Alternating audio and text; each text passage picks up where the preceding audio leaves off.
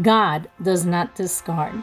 May the Lord bless you and allow us to have a few minutes together with God. The Bible says in Lamentations 3 31 through 32 For the Lord does not reject forever before afflicting.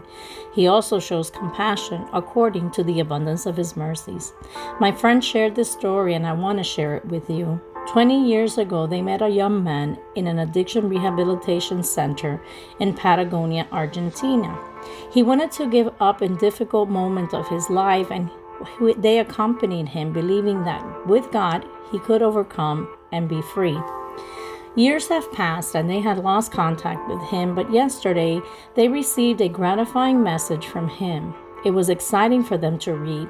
As he wrote, I received an audio message from you. This is a God thing because I know He is still taking care of me. Thank you for everything. God continues to be my secure anchor. For 18 years, I have been living free from drugs, have a wonderful family, and still live close to my parents. God did not discard me. I continue persevering. You know, God's plans for your life are also eternal. God's love is unconditional. God doesn't say, I love you if, or I love you because. He simply says, I love you, period. The Lord has not discarded his children without knowing the details of the personal, relational, or familiar struggle you may be facing. He will never stop caring for you.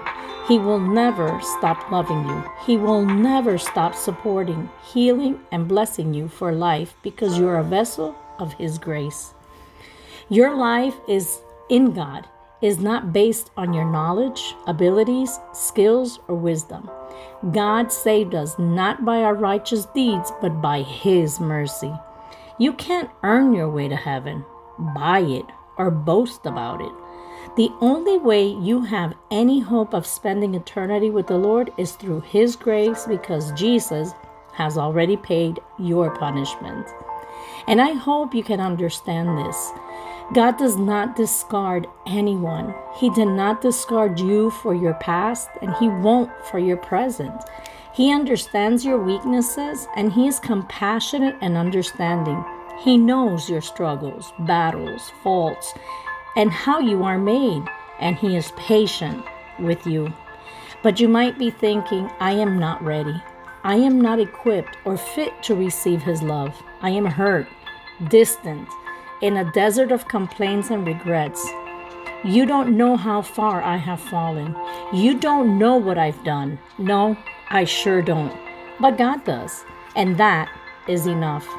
His grace has no limits to forgive you, and His compassion is so great not to let you go.